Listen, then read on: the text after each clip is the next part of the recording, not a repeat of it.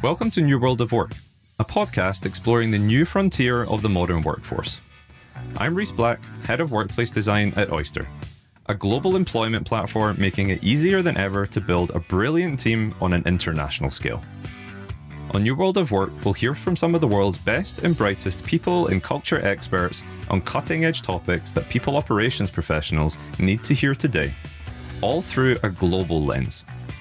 Join us as we navigate this new world of work together and learn more about each other along the way.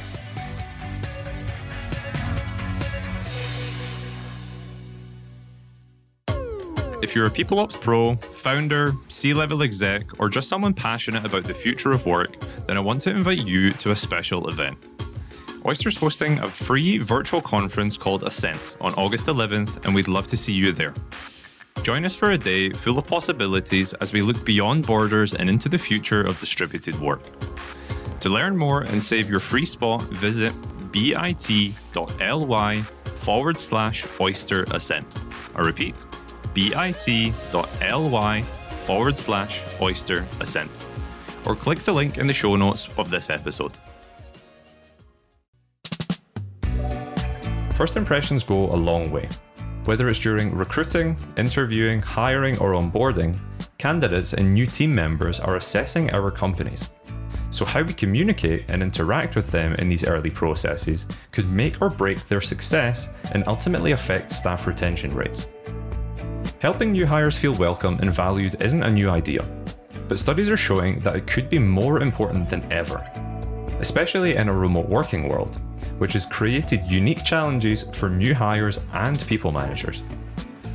As we've heard in previous episodes, a thoughtful and deliberate onboarding plan, timely communication, and pathways to connecting with other team members all contribute to a vibrant company culture. In this episode, I have the pleasure of discussing the importance of onboarding and retention with two guests from Bonusly. Lisa Schmuttermeyer, a people ops specialist, and Laura Sarracho, a content marketing manager who's weighing in from the people manager perspective. As an engaging employee recognition and rewards platform, Bonusly strives to enrich company culture. Hearing both a people ops and people manager perspective produced some tangible advice that I hope you can take away from this episode. Enjoy.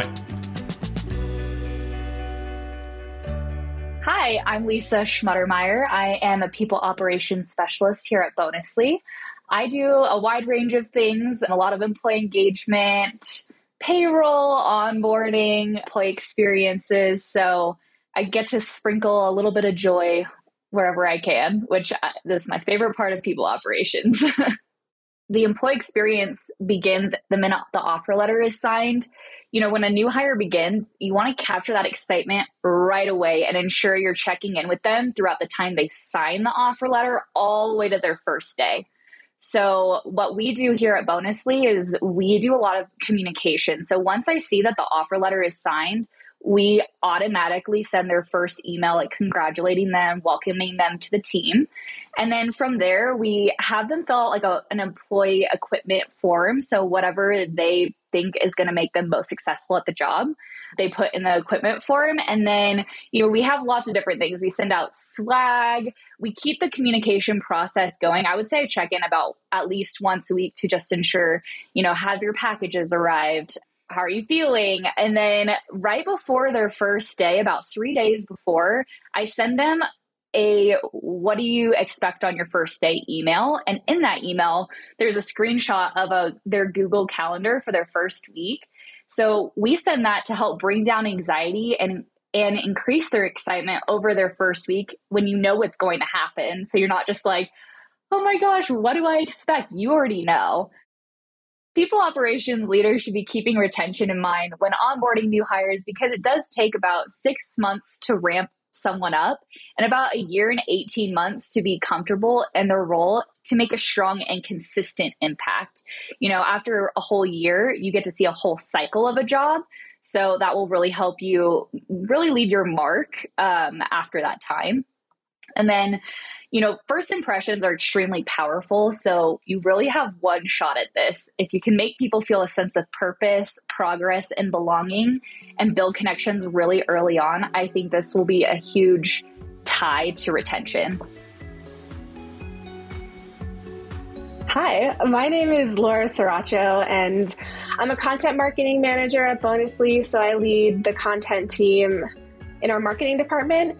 And I, not so secretly, one day want to move over to people operations, and I love partnering with our people ops team just because I'm, I'm really invested in the employee experience and really want my team to feel a sense of belonging and progress and pride in what they do. So really love all things people management and people operations. So I think a key challenge right now with retention is that there's just so much going on on in the world right now. There are so many stressors in work, at home with your family, in the world. And I think as organizations, we're still navigating how to have those conversations so that employees feel safe and feel like they have a safe space to talk about this. So whether it's being able to point employees to mental health resources or having conversations about current events um, or getting ahead of burnout, right? Like Bonusly recently started having stay interviews with employees. That way we can kind of get at the bottom of, hey, like, why are you here? What, what makes you excited when you turn on your computer every morning? Like, what would actually prompt you to want to leave, right? And so I think there's just... there's a lot going on, and the, the line between work and life really is blurred, and organizations are still navigating how to best take care of their employees while also taking care of their business.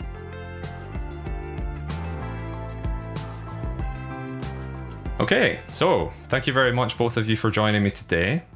Laura, in some ways, you're giving the people manager perspective side in this episode of the podcast, as well as being an aspiring people ops leader yourself. So I hope you are able to get into that position one day. But it'd be interesting to, to hear, why why is it important for people managers to also get on board with the process of, of integrating new hires into their team as early as possible?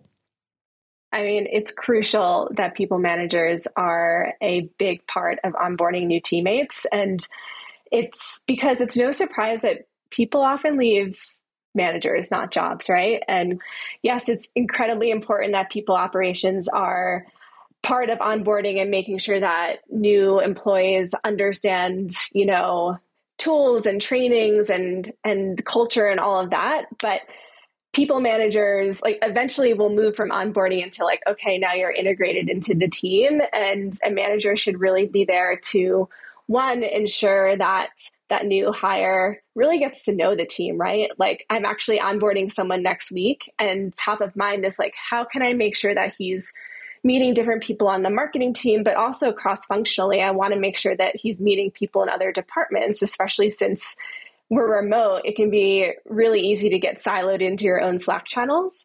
Um, and then at the same time, I think there's this push-pull of when someone onboards, you're kind of like in the weeds of learning so much and figuring everything out. And you're also like, am I actually making an impact? Am I contributing at all? And I think, like, a hiring manager and a people manager's job really is to help them navigate that balance of taking their time, learning the ropes, but then also integrating those small projects so that they can also start learning by doing. Can you tell me more about the stay interviews that you were talking about? It's very common to do exit interviews, which is, you know, uh, useful in some regards, but, you know, you're you're kind of past the point of no return at that point. Um, yeah, maybe you could tell us a bit more about that. Maybe some of our listeners might be interested in testing that out in their own companies. So stay interviews, it's actually a new thing that we are starting to roll out at Bonusly, and it's a great partnership between people operations and people managers, because our people ops team says, hey, managers, we want to do this. Here are some questions you can ask, like, go start doing them, give us some feedback. And then from there, we'll, like, actually make it a process. And one thing that I think is really powerful is, say, for example, you ask an employee, like, what would prompt you to leave, right? And if you and if you find out that most people really value, like, oh, I love that we have flexible work hours, that we have, like, a remote first policy.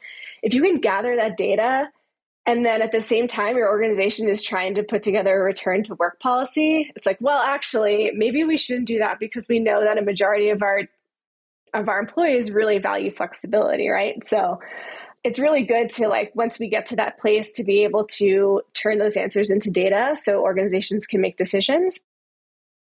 Could you share uh, an overview of your onboarding process at Bonusly and why you have included each element of it? You know, like we said before, it doesn't just start on day one. It starts prior to that, like basically right when their offer letter is signed. So we welcome them beforehand. Again, we send a screenshot of their calendars, cards, like a welcome card, some swag. We just want to make sure that they really hit the ground running. So one of the things that I think is really fun here at Bonusly is we have a Bonusly welcome bot through our product, and it automatically welcomes them, and people can pile on to welcoming the new person. So say Lisa Schmuttermeyer started today, and it gives you automatically a certain amount of points. And then everybody can add different point systems on there. They can add a fun GIF, GIF. I know that's some fun things, you know, a debate here, whether you call it GIF or GIF. But I just think that really creates connection really from the get-go on your first day. You just feel so, I remember feeling so welcomed by everyone. I was like, wow, these people don't even know me and they are welcoming me. It's really cool. And then on their first day, they receive, we have something called like an onboarding checklist and tools document. And so it's really split into four sections. So we have like a welcome section where we ask them to like introduce themselves. They have onboarding buddies. They have all these different things. You can upload like a, a picture of yourself and all your profiles to make you more personable, and so everyone can see your, put a face to the name. Um, we have another section that is com- has like all of our company perks, and we link everything in this document back to Guru cards. So click it, and you can see more information that's written out there. Um, we also have tools, so like all the apps we use, and then we also have documents to read on their own. So some departments actually have their own section as well, where they put all the documents that they think the person needs in their department to ramp up correctly. So that's been really helpful as well. And I've been developing that with each department. And then um, also in the document, it has different priority levels. So we have high priority, medium, and low. So high will be, please complete this in your first week. Medium is complete between week two and three. And then low is complete by week four. So they should have the whole document completed by the end of their fourth week. And then right after their fourth week, we send them an onboarding survey to just get a pulse on like, how was the onboarding process? Is there anything that you think we could improve on? Like a very feedback-oriented company. So we really appreciate that like Radical Candor and just hearing the feedback so we can keep improving and making the process better. Fantastic. One of the things that, that we did pretty early on in the company is we, we made a decision to share a lot of documentation, a lot of information about the culture of Oyster internally. There's a, a whole host of different Notion docs that we, we, we publicly shared. And we found a few things.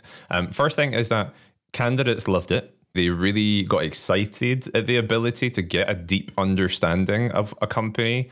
So I guess far up the funnel, you know, just at the very early stages of uh, even considering applying and, and, and trying to figure out whether it was an interesting company and a good fit for them. But then what also happened as well is that it it really helped our onboarding, because candidates, when, well, by this point, they, they'd signed their offer letter, so they, they were employees, were, were so familiar with Oyster in terms of how we do what we do, what we do, who is responsible for what, who's the best person, like all of this information, a lot of that is public already, that it actually made our onboarding quite a light lift. Uh, in a lot of ways, they were so familiar with that information, um, even before day one, um, that it, it really, really helped with the onboarding process. I'm not sure if that's maybe something that you played around with at, at Bonusly as well. Yeah, but we have the Employee on Handbook, so you can, anybody can go look that up, really. It's on our website. And then we also send a lot of information prior, like in the welcome email, we'll send like a little, we send everybody a, the book called Radical Candor. So um, we send them a little bit about that. And then we also send them like company perks and all the things that they can read prior to starting. So I do agree with you. It definitely helps see what the culture is about prior to starting, or honestly, even prior to applying for the job.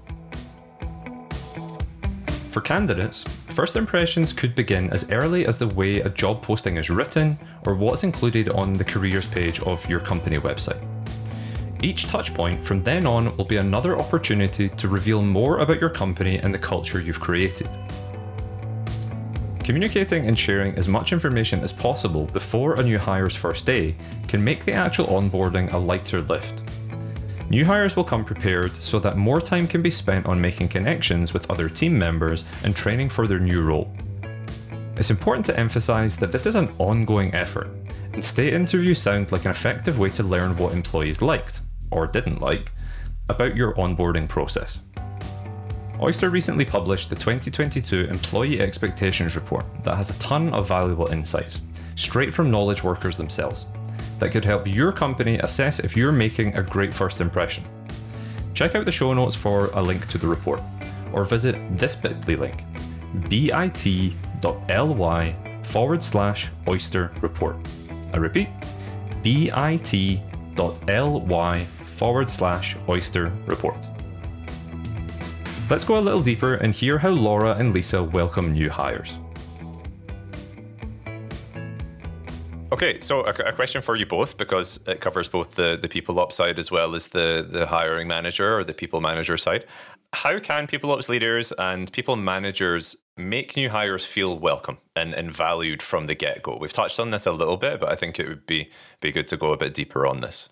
So there's a few things that I love to do to help new hires feel welcome. And one is a, I call it a user guide. Uh, we can also call it a how to work with me guide.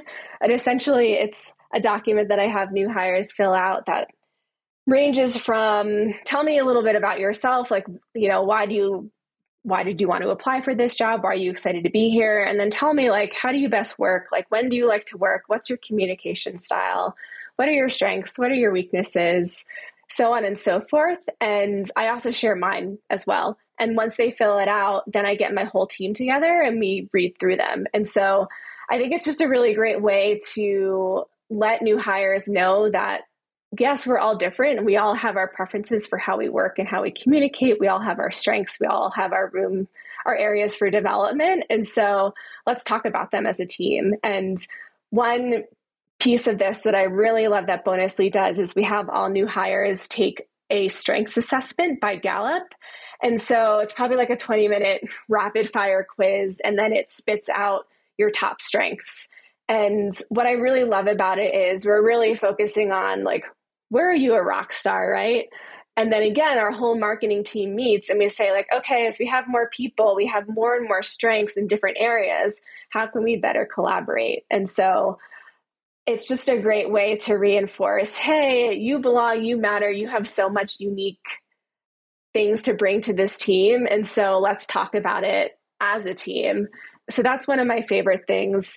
And then, of course, and I'm sure Lisa can talk more to, like, the fun events that we do, but we always make sure that we have a card with everyone's Bitmoji shared on Slack the first day. Our marketing team is really into Bitmojis, and we make sure that we have buddy chats where people can just get on, like, thirty minute one-on-ones with new teammates and just learn about them, right? Like, we don't want to just yet dive into, like, tell me about what you do at Bonusly and how we can collaborate. There's a step before that. That's like, where do you live? Like, tell me about yourself. What do you like to do? Tell me about your background. And so again, I really want to reinforce that it's so important for teammates to get to know one another, especially in a remote environment. And then to make them feel like they really are valued and they belong by showcasing their strengths and giving them the opportunity to share, like, how they best like to work. To make new hires feel welcome and valued from the get-go is something that I personally just love to do. Like I said at the beginning, I love to sprinkle a little bit of joy throughout the process, and actually had somebody start, I would say, a month or two ago, and we found out that they were had COVID. And, you know, there's a personal element here. Like, you're not just like a workhorse, you're a person first and foremost. So if you have to not start on your first day because you're sick, don't start. We want you to start when you're, like, well and able to. So um, we ended up sending this person a care package, just get better soon. We can't wait for you to join the team. And the coolest part was he emailed back and was just like, that reinforces that I made the right decision to join Bonusly. And that's why I love doing what I'm doing. That little joy here and there can really just go a long way in just making sure that there's a human element behind the screen, the computer, is really important. So a bit of a follow-on question for, for both of you, because it's not very often that we have two guests on, on the podcast at the same time. So I, I would love to hear, for maybe whether it's a people ops leader that's listening to the podcast or it's maybe a, a people manager, how would you make sure that that comes together, that I guess the split of responsibilities that we've just spoken about are understood, and you know, okay, uh, this people manager is going to be covering this base, I'll be covering that base, to make sure that it's a, a really strong cooperation? I actually just rolled out our new onboarding process. I think it was two months ago. So in that process, we have a monthly people manager meeting that I presented in. So I was like, here's the document. And I gave a very big overview of what it was. Um, I'm, I really studied it my first three months here of what was working, what wasn't working, looked at that onboarding feedback in the surveys that we were getting of, you know, here's where we're hitting the mark, here's where we're not. And really, I started taking, I looked at everybody else's checklists that they were doing in different departments. And I was like, whoa, this is a cool idea. And this is a cool idea. And I started bringing all these ideas in, which is awesome. Um, actually, somebody Laura works with, Mike, had different priority levels in his checklist. And I was like, that is a great idea. And I'm definitely going to like expand on that. So once I built out the process, then we had the people managers meeting. I showed it to them. They had, if they had any questions, they asked it. It was about a half an hour presentation. And um, I've really heard great feedback from it, that people are feeling more engaged from the get-go, that people are understanding what they should be doing on day one. Being remote, it has a different challenge than being in person, where somebody can't just like come to your desk and be like, hey, what should I be doing? People aren't comfortable doing that from the get-go virtually. So you want to make sure you're being clear and concise with your communication starting day one. Laura, what do you think about how to, to make sure the people manager and people ops leader dream team works well? Bonusly is a bit of an advantage here. Like, we're an employee engagement platform, we're in the employee engagement space. And so we know how important it is to recognize employees, ensure that they're engaged, that they feel a sense of purpose, progress, and belonging in their work. And we also know that it's not up to H R leaders alone, which is why we really emphasize a strong relationship between our people ops team and our people managers. So I really love that, because it's like the culture we're in, it's like really reflected in what Bonusly does day in and day out. And as Lisa mentioned, we do have these monthly manager trainings where she'll come in or other people will come in to train people managers on something. And something we actually did company-wide was we revamped our hiring process, which I think is another great example of a partnership between recruiters and hiring managers, right? Like, it's not just up to recruiters to develop all the questions and the rubrics and and to schedule everything, but also the hiring manager is a big piece of that, of ensuring that they're bringing on the right candidate. And so when we revamped this whole process, we had an hour-long training that was recorded that people can come back to, and it was known company-wide, hey, this is happening, and hey, if you're a hiring manager, this is something that you must attend, and if you're not, but you want to attend because you want to learn and you might be a hiring manager one day, please, you are welcome. I want to, again, highlight that point you just mentioned there, that people ops leaders can't and shouldn't be held responsible for, you know, having the visibility on that, on those sorts of things across the company. Hiring managers, people managers are incredibly important. Actually, it reminded me of a, a mental model that a previous guest shared, where, where they were talking about how your, your middle management is like the core of your body, where if you don't have a strong core, you'll collapse, right? Your upper body will, will flop all over the place, and, and your legs um, will be running around with no direction from above. So your middle management, your hiring managers, your people managers are incredibly important.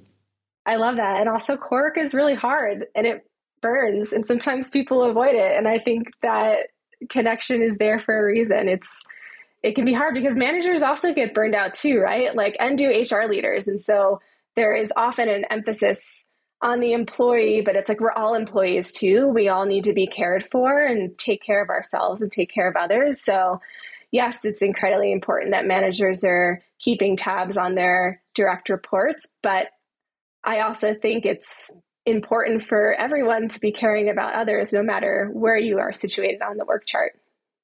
completely agree. Got to do your crunches. Laura, maybe, maybe we'll stick with you. So you, you mentioned before that you have a new joiner starting, it sounds like, quite soon.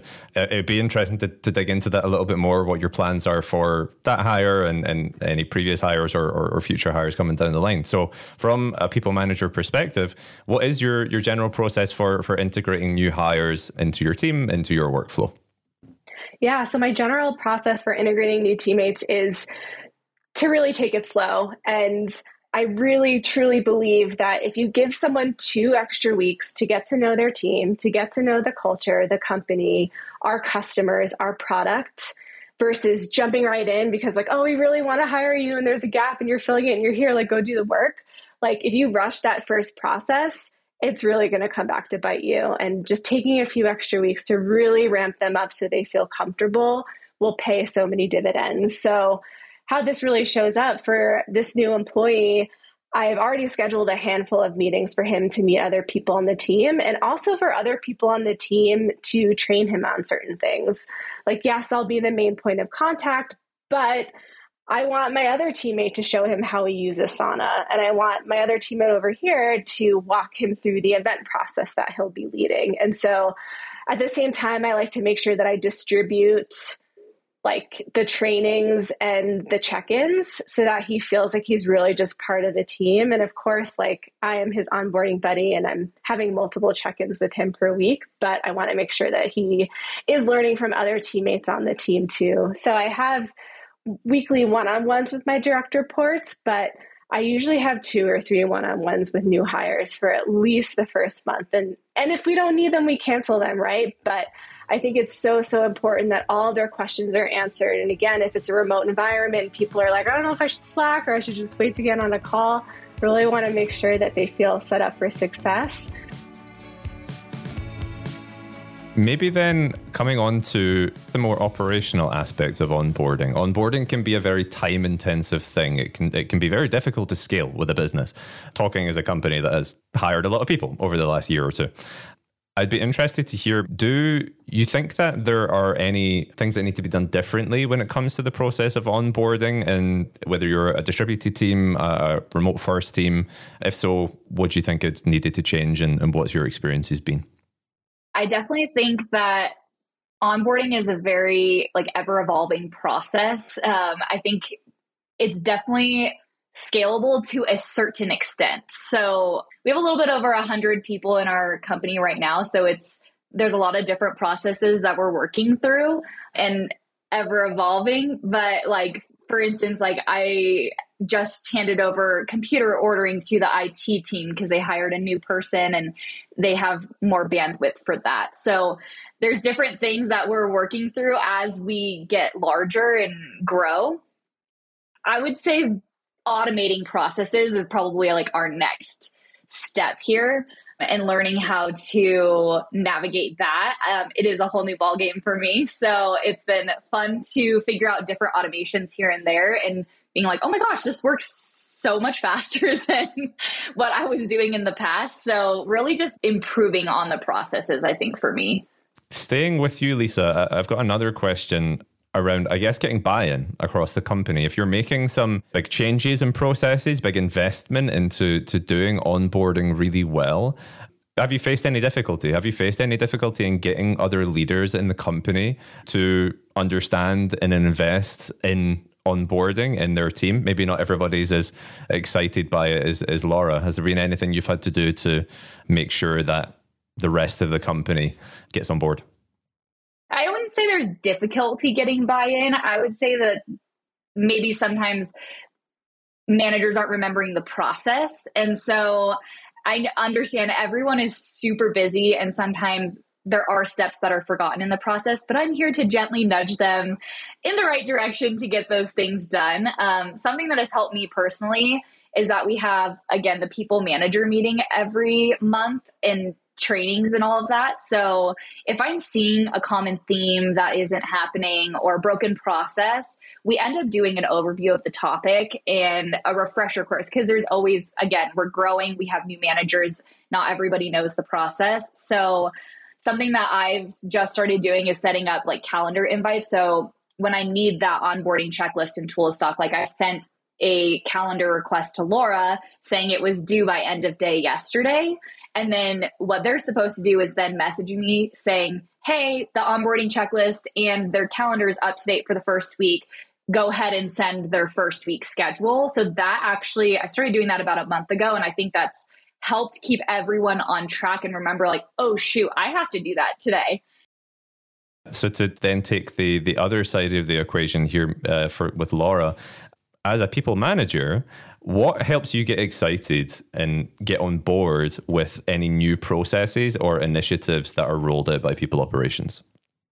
Yeah. So when our people ops team announces, hey, we have a new process or a new policy, usually I'm excited right away because we are a very data-driven company and all the decisions we make are based on data. So if there are any big changes, I know that we're going to talk about why we changed it and why we're, you know, confident that this is the right direction we should be headed in. So for example, we changed up how we do our performance reviews. We made some tweaks to the process and the questions and all that. And we did that because we always ask for feedback after the process, right? And so a handful of people were not happy with a certain way that we were doing things. And so we changed it up. And so whenever there is a change, I'm usually just excited about it because I know that it's because Bonusly is listening to its employees and making changes based on that employee feedback. And then, Lisa, I guess to, to expand on this point some more uh, around getting buy-in, for the, the listener, for the people ops leader in, in their company that maybe has some great ideas, they have some innovative things that they want to try out, they want to experiment, maybe there's no guarantee that it will it will work out or it'll be something that a company would, would do long term. What are some strategies for, for convincing exec teams or senior leadership in their business to to try these things out? Yeah, so some advice that I would give to try new strategies out is really look into the problem that you're trying to solve. So every company has something different going on, and you want to make sure you have a strong understanding of the problem that you're trying to solve first and foremost, and then really anchoring on why this is important before building out a process and implementing any ideas. So I always say, come with data. Data takes conversations a really long way. So if you want to change something, come with the information that will make it happen to change that process. I think that's a great piece of advice. So to wrap us up, I, I want to ask a question that we ask everybody that comes on the podcast, which is, what is the best mistake you've ever made and why? Uh, Laura, I'll put you on the spot first. The best mistake I ever made was, it really started back in twenty twenty or twenty twenty-one years. But anyway, I, I was working for a small startup that was really affected by COVID. And, you know, I lost my job security. I still had my job, but I was like, I, I need to find a new company and have more security during this pandemic. And so I looked for the first job I could find. And while I was interviewing for this organization, I saw red flags, but I was so focused on running away from the situation versus running towards what I really wanted that I took the job. And, you know, to no surprise, I wasn't happy there. The culture really wasn't a fit for what I was looking for. And I hit the six month mark and I said, okay, enough's enough. This was a mistake. And, you know, I think that same day I saw the job that I'm in now at Bonusly pop up. And so it, it's just interesting, like, you know, think looking back, right? Hindsight is twenty twenty. Maybe this was the path I was supposed to be on in order to be in the job that I'm in now. And it took taking a job that I wasn't happy in order to get there. And just trying to remember that it's so important when you're looking for a job to know that, like, you're valuable and you really are assessing organizations too, and shouldn't just jump to the first company that raises its hand, but ensures that you're going to a place that's a fit. But but know that if it's not a fit, something else will be better around the corner, which is luckily what happened for me. Brilliant lesson. Lisa? Yeah, I can't think of the best mistake I've ever done, but maybe it was a happy accident. My sister sent me, I would say it was about a little over a year ago, she sent me an article from Outside Best Places to Work. And it was, Bonusly was in there. And she's like, I feel like this company is literally made for you. And I was like, okay, let me, let me check it out. Cause at that point I wasn't really looking to move jobs. Like it wasn't really on the forefront of my mind. As I started looking more and more into Bonusly, I was like, oh my gosh, this company like embodies every like value that I have. It like employee retention is like a big thing that I've always focused on. And I was like, oh my gosh, this is amazing. I have to work here. So I was actually um, out in Colorado for some different stuff. And I was like, I'm just going to go see where their headquarters is. So I remember driving up to Boulder. I was like, I wonder how far it is from Denver. Cause I'm, I lived in California at the time.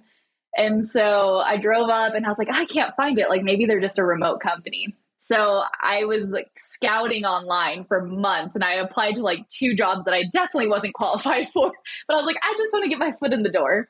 And then my position came up and I was like, oh, this one is meant for me. I know it is. And I like, I, I believe in manifestation. So I really think I manifested it so well and everything aligned how it should have. Like I got to complete one of the big things that I wanted to do at my last job. And then literally a week later, I got this job and it kind of just like aligned perfectly. And I also wanted to move to Colorado. So it all, all the stars aligned in the perfect way possible. And I got to move here in the new year. So I would say maybe not a mistake, but a happy accident. Fantastic. One great mistake and one happy accident, both leading to Bonusly.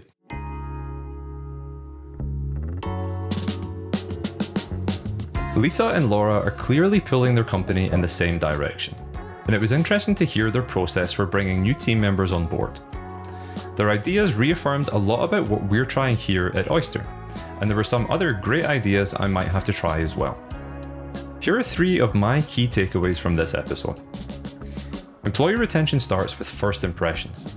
The way we make candidates feel during the hiring and onboarding process is going to have a major influence on their success at our companies. We don't get a second chance to write their first email, schedule their first day, or organize their first meeting with the team. So it's on us as people ops leaders to make it a positive experience the first time. People ops leaders and people managers are more successful when they collaborate. Sharing between departments can uncover ideas that are being used by one department that could work well for everyone. Regular meetings help keep everybody in the loop and answer any questions that new managers may have. If you want to try something new and need to get buy-in from your executive team, first, make sure that you have a full understanding of the problem that you're trying to solve. When you're ready to bring solutions to the table, use data to support your pitch to the leadership team. And remember, if you're interested in more findings on what today's job seekers are looking for in an employer, be sure to check out the twenty twenty-two Employee Expectations Report by visiting the link in the show notes or visiting this bit dot l y link, bit.ly forward slash oyster report. I repeat, bit.ly forward slash oyster report.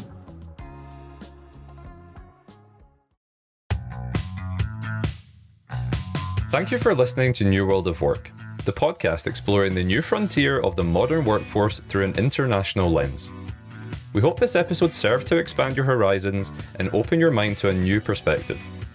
Be sure to subscribe, rate, and review the podcast so that we can reach more listeners. I'm your host, Reese Black. See you next time.